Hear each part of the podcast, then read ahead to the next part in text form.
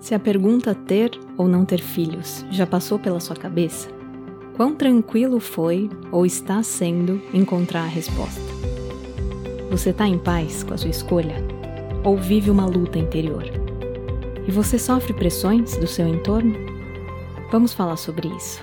Eu sou Lurito Mioca, psicoterapeuta. Te dou boas-vindas ao podcast Conflito em Paz. A nossa sociedade está passando por uma mudança interessante. É crescente o número de millennials e jovens da geração Z que não querem ter filhos. Cada vez mais eu percebo casais e também pessoas solteiras questionando esse script ocidental de uma vida feliz, que é basicamente casar, comprar apartamento, ter filhos, e as mulheres em especial descolando o seu senso de propósito e autorrealização da maternidade. Obviamente, desejar uma vida sem filhos não é algo novo, não é exclusivo da nossa época e cultura, mas esse movimento coletivo child free, que na essência não é um movimento anti-crianças, mas em defesa do direito de não ter filhos, tudo isso é muito recente. E sinto que a gente precisa falar mais sobre esse tema, porque ainda existe pouca empatia e aceitação social, principalmente diante de uma mulher que opta por não ser mãe. Em grande parte porque existe uma crença muito difícil de dissolver. A de que só é possível ter a experiência completa de ser mulher sendo mãe, não é?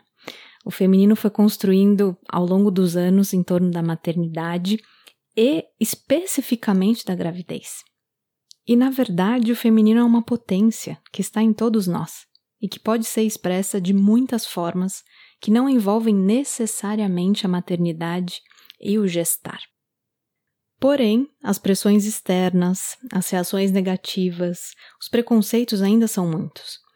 Todas as vezes que eu falo que eu não quero ter filho, pelo menos nesse momento, o que eu recebo, salvo raríssimas exceções que eu posso literalmente contar nos dedos, são olhares de reprovação ou comentários do tipo: Ah, daqui a pouco você vai sentir o chamado.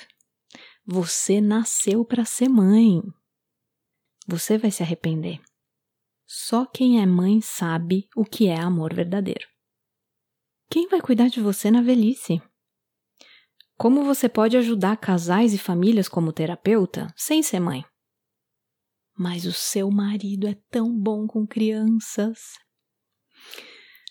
Claro que o meu lado advogada tem argumentos para rebater cada uma dessas falas, mas o meu papel não é convencer ninguém de nada. Eu também não espero que as pessoas tenham uma escuta super empática e se abram para compreender os meus motivos. Eu só acho que as nossas escolhas individuais e as decisões que concernem ao casal precisam ser respeitadas e não julgadas ou contestadas. E eu sei que existem muitas mulheres que são condenadas pela decisão de não serem mães, isso fica mais forte ainda dentro de comunidades religiosas, e homens também por não quererem ser pais. Veja o Fábio Porchat que foi intensamente questionado por conta disso. Eu acho tão curioso. Nós já temos tantas vidas para cuidar no planeta. Por que essa obsessão com o filho que o outro não quer ter? Infelizmente, a escolha de não trazer outro ser humano a esse mundo ainda é amplamente vista como uma escolha infeliz, antinatural, egoísta, como se houvesse algo errado com a pessoa que tomou essa decisão, como se ela não se conhecesse o suficiente, ou como se fosse um ataque direto a outras mães ou pais, um grande julgamento ao estilo de vida de quem tem filhos. Mas não é nada disso.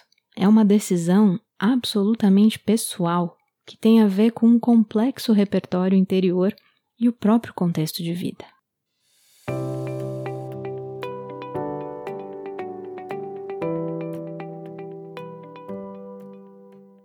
Diante do questionamento ter ou não ter filhos, existem pessoas com trajetórias muito diferentes. Tem gente que decididamente não quer ter filhos e está em paz com isso. Existem pessoas que estão em cima do muro, ponderando o custo mental, físico, profissional, financeiro e até ambiental de ter filhos. São pessoas que, em muitos momentos, sentem o desejo de viver a experiência da maternidade, da paternidade, aumentar a família, e, em vários momentos, não se veem dispostas a fazer os sacrifícios necessários. Então, são atravessadas por essa ambivalência. Tem dias que você está super segura com a sua decisão de não ter filhos, você tem todos os motivos super claros na sua mente. Daí você vê a sua instrutora de yoga fazendo os asanas, as posturas, segurando o bebê dela ao mesmo tempo. E aí escorrem lágrimas dos seus olhos, o útero grita: Vamos procriar agora! E no dia seguinte você acorda e diz: Como eu amo dormir! eu amo silêncio. Eu amo minha liberdade mais que tudo. Ter filhos definitivamente não é para mim.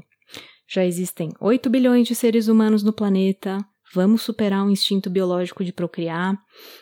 Existe aquecimento global e guerras acontecendo. E aí, alguns dias depois, você fica em dúvida de novo, porque você tem a sensação de que você está deixando de viver uma experiência mágica, você está perdendo algo incrível. Para quem vivencia esse vai e vem, é fundamental se escutar mais, aprofundar o autoconhecimento para que seja possível sair de um lugar de luta interna e acomodar melhor esses desejos e necessidades conflitantes. O desejo é meu ou é dos outros? Quais são as vozes me rondando? E as minhas vozes internas? Quais são os meus anseios mais profundos e as inquietações presentes aqui? Eu tenho medo de desapontar a família caso eu decida não ter filhos. Eu tenho a crença ou a esperança de que uma criança me salve de alguma coisa ou resolva a minha angústia. Pode ser muito útil buscar suporte, conversar com pessoas que estão passando ou já passaram por isso, que não vão te julgar e que te ajudem a trazer clareza nesse processo. Os casais também podem precisar de apoio. Às vezes, um quer muito ter filho, o outro não quer de jeito nenhum e fica difícil dialogar. E é possível enfrentar esse conflito com mais gentileza, compreensão mútua e encontrar caminhos de solução. Agora, é importante lembrar: não ter filhos nem sempre é uma escolha. Existem pessoas que desejam muito, mas não podem ter filhos. Se veem impossibilitadas de realizar esse sonho, seja por questões de infertilidade, por razões financeiras, ou por não terem um parceiro, uma parceira disposto, disposta a partilhar desse projeto de vida. Em diversos países existem também casais homossexuais que enfrentam barreiras legais para adotar ou dificuldade de encontrar uma mulher disposta a fazer a sessão temporária de útero, por exemplo, comumente chamada de barriga de aluguel. Então, antes de fazer perguntas inoportunas, julgar ou impor a nossa realidade, a gente precisa estar consciente dessas diferentes trajetórias e ter um olhar mais empático. A gente não sabe quais são as dificuldades que aquela pessoa ou aquele casal está passando.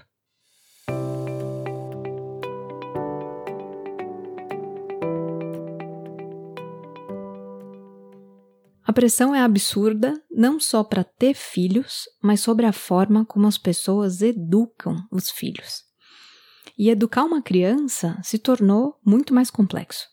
A tecnologia facilitou muitas coisas, mas está propondo diversos desafios que não existiam no século passado. Além disso, se a mãe dá uma educação positiva, ela é criticada que está faltando limite. Se o pai dá limite demais, é criticado porque vai gerar traumas. Muito se fala, é preciso uma aldeia para criar uma criança. Mas não tem mais aldeia. Não tem mais vila. As crianças estão fechadas nas suas casas, nos seus condomínios. Tá perigoso ir na pracinha, os pais estão sem tempo para ir no parquinho, porque eles estão trabalhando loucamente para pagar os boletos. E cadê a rede de apoio? Tá cada um no seu canto. Avós, tios, muitas vezes moram em outra cidade, outro país. Para quem pode, as babás estão super concorridas. Ficou complicado. A criança não precisa de luxos, brinquedo caro, roupa de marca, quarto bem decorado, mas ela precisa de cuidadores que a amem e estejam sintonizados com as suas necessidades. Nós somos os mamíferos mais desamparados do planeta e nascemos com muitas necessidades emocionais. Para sobreviver e se desenvolver bem, uma criança precisa ser vista, ouvida, validada, acolhida, encorajada. Precisa de colo, abraço, carinho, brincadeira, liberdade e confiança para expressar o que ela sente. Ajuda para lidar com emoções desconfortáveis, como a raiva, medo, vergonha, tristeza. E talvez o mais importante de tudo, uma criança precisa ser amada simplesmente pelo fato de existir. Ser reconhecida por quem ela é e não pelo que ela faz. Para isso, os adultos ao redor não têm que ser perfeitos, estar 100% preparados e regulados emocionalmente, mas precisam estar dispostos a dedicar esse amor e fazer reparações o tempo todo. E também precisam de muito suporte nesse processo, porque, assim como a criança, os cuidadores também têm muitas necessidades. Portanto, é fundamental se perguntar: o quanto eu consigo abrir mão de um amor que eu já dedico em outras esferas da minha vida, nas minhas relações, meu trabalho, autocuidado, hobbies, etc., para investir esse amor num ser que eu ainda nem conheço. Aliás, outra reflexão fundamental antes dessa é: para que quero ter filhos? Muitas pessoas idealizam o desejo de ser mãe, de ser pai, mas a motivação para ter filho é muito mais inconsciente do que se imagina. É, em muitos casos, uma busca por um envolvimento mais profundo com a vida, uma tentativa de responder à pergunta: para que vinha esse mundo? e dar sentido à existência. Pode ser uma tentativa de reparar experiências traumáticas, curar feridas da infância, ou por narcisismo, né, o desejo de ter uma mini versão de você para chamar de sua. Há também uma identificação com essa potência criativa que se expressa por meio do gestar. Como diz a psicanalista Vera Iaconelli, que tanto se debruça sobre esse tema mães, bebês, parentalidade no século XXI, ter filhos é sempre um ato pessoal, egoísta, de foro íntimo de acordo com as próprias fantasias inconscientes. Além disso, é uma aposta no desconhecido, um investimento sem garantia de retorno. É realmente um paradoxo. O filho tão desejado é um verdadeiro estranho. E como a Vera ensina, esse estranhamento é natural e bem-vindo. O vínculo não vem de fábrica, é no convívio que pode surgir o amor. A parentalidade é então essa grande viagem de autodescoberta, contato com as suas limitações, suas sombras. Envolve um trabalho de luto, de sustentar ambivalências, de abrir mão de fantasias. É esperado que seja um movimento de muito desprendimento, doação, provavelmente de muito amor, ternura, alegrias e com certeza de muito estresse pratinhos vão cair.